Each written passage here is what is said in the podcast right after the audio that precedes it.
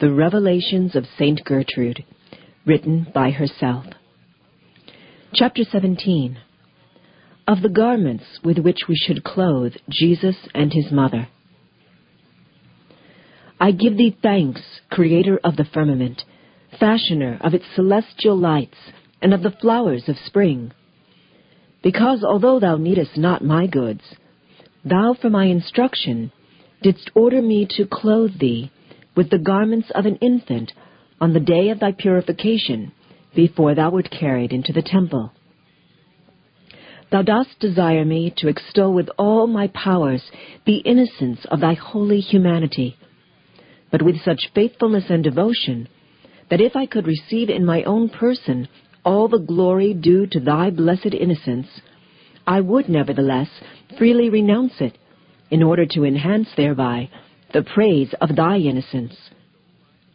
It seemed to me that this pure intention clothed thee with a white robe, such as infants wear.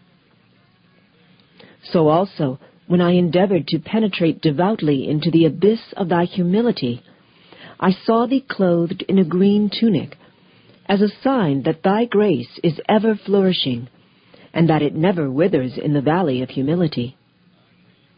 Then, contemplating the fire of thy love, which has made thee produce all which thou hast produced, I beheld thee clothed in purple, to indicate that charity is truly a royal mantle, without which none can enter into the kingdom of heaven. As I admired the same virtues in thy glorious mother, she appeared to me clothed in the same manner.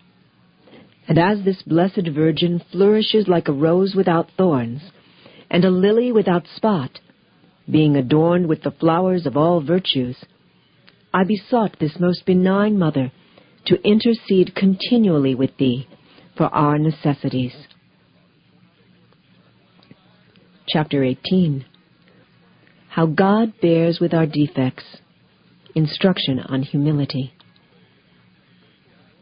One day, after I had washed my hands and was standing round the table with the community, perplexed in mind, considering the brightness of the sun which was in its full strength, I said within myself, if the Lord, who has created the sun, and whose beauty is said to be the admiration of the sun and moon, if he, who is a consuming fire, is as truly in me as he shows himself frequently before me, how is it possible that my heart continues like ice, and that I lead so evil a life?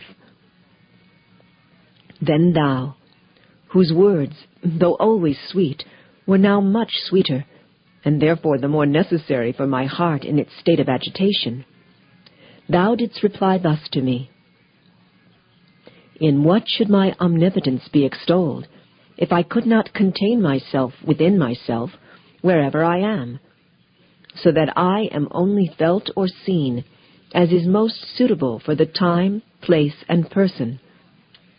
For since the creation of heaven and earth, I have worked for the redemption of all, more by the wisdom of my benignity than by the power of my majesty. And this benignity of wisdom shines most in my tolerance towards the imperfect, leading them, even by their own free will, into the way of perfection.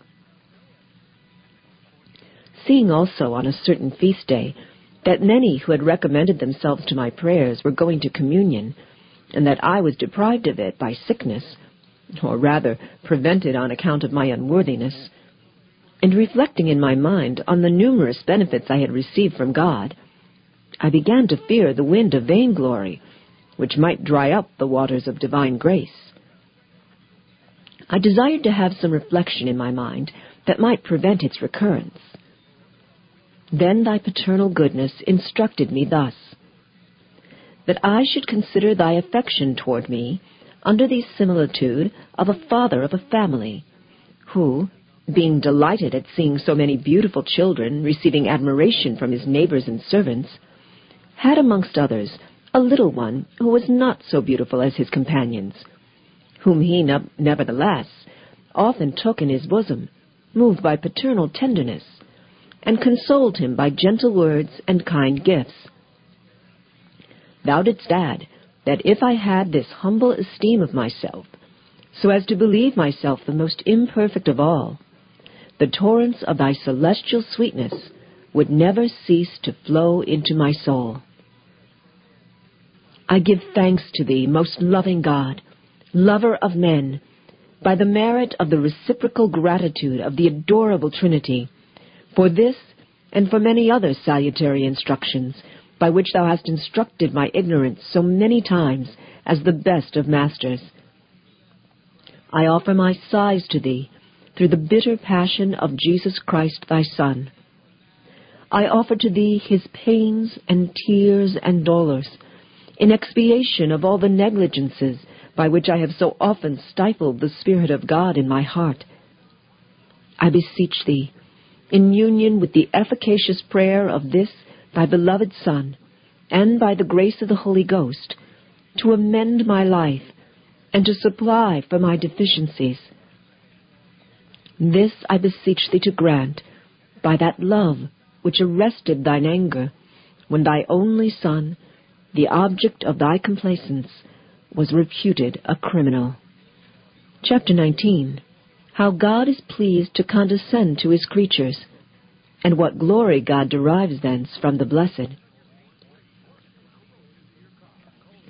I give thanks to thy loving mercy, and to thy merciful love, most loving Lord, for the revelation by which thy goodness satisfied my weak and wavering soul, when I so ardently desired to be released from the chains of the flesh, not that I might suffer less, but that I might release thy goodness from the debt which thy exceeding love has undertaken for my salvation. Although thy divine omnipotence and eternal wisdom were not obliged to grant me this favor, thou didst bestow it on my unworthiness and ingratitude of thy superabounding liberality. When, therefore, I desired to be dissolved, thou, my God, who art the honor and glory of heaven, didst appear to me, descending from the royal throne of thy majesty, and approaching to sinners by a most obliging and favorable condescension. Then certain streams of precious liquor seemed to flow through heaven, before which all the saints prostrated themselves in thanksgiving.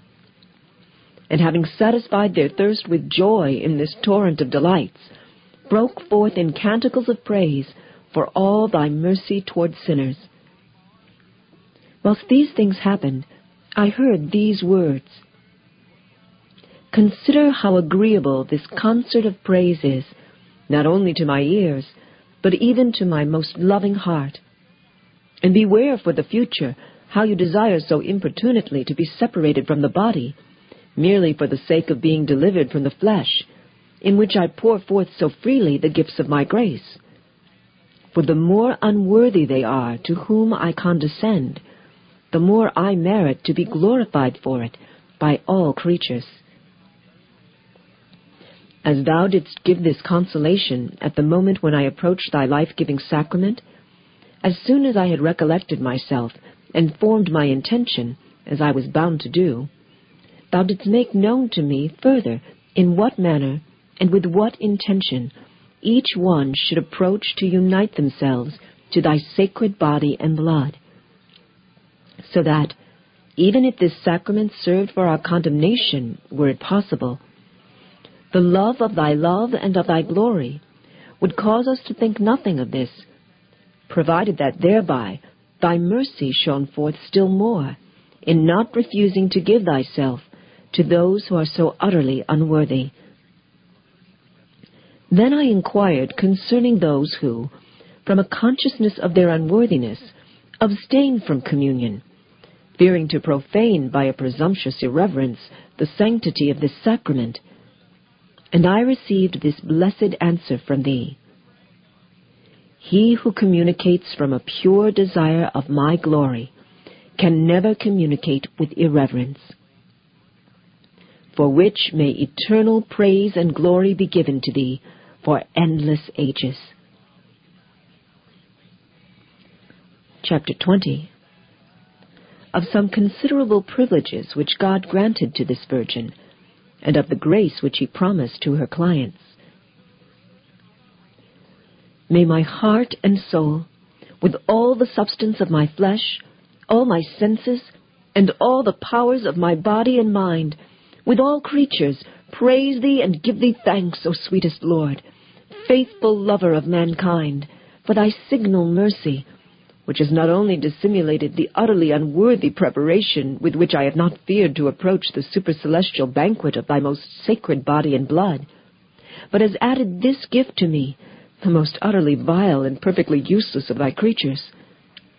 First, of having been assured by thy grace that all who desire to approach this sacrament, and who are restrained by fear from a timid conscience, who come to me, who am the least of thy servants, led by humility to seek consolation, that thy exceeding mercy will judge them worthy, in recompense for this humility, to receive this sacrament with fruit to eternal life.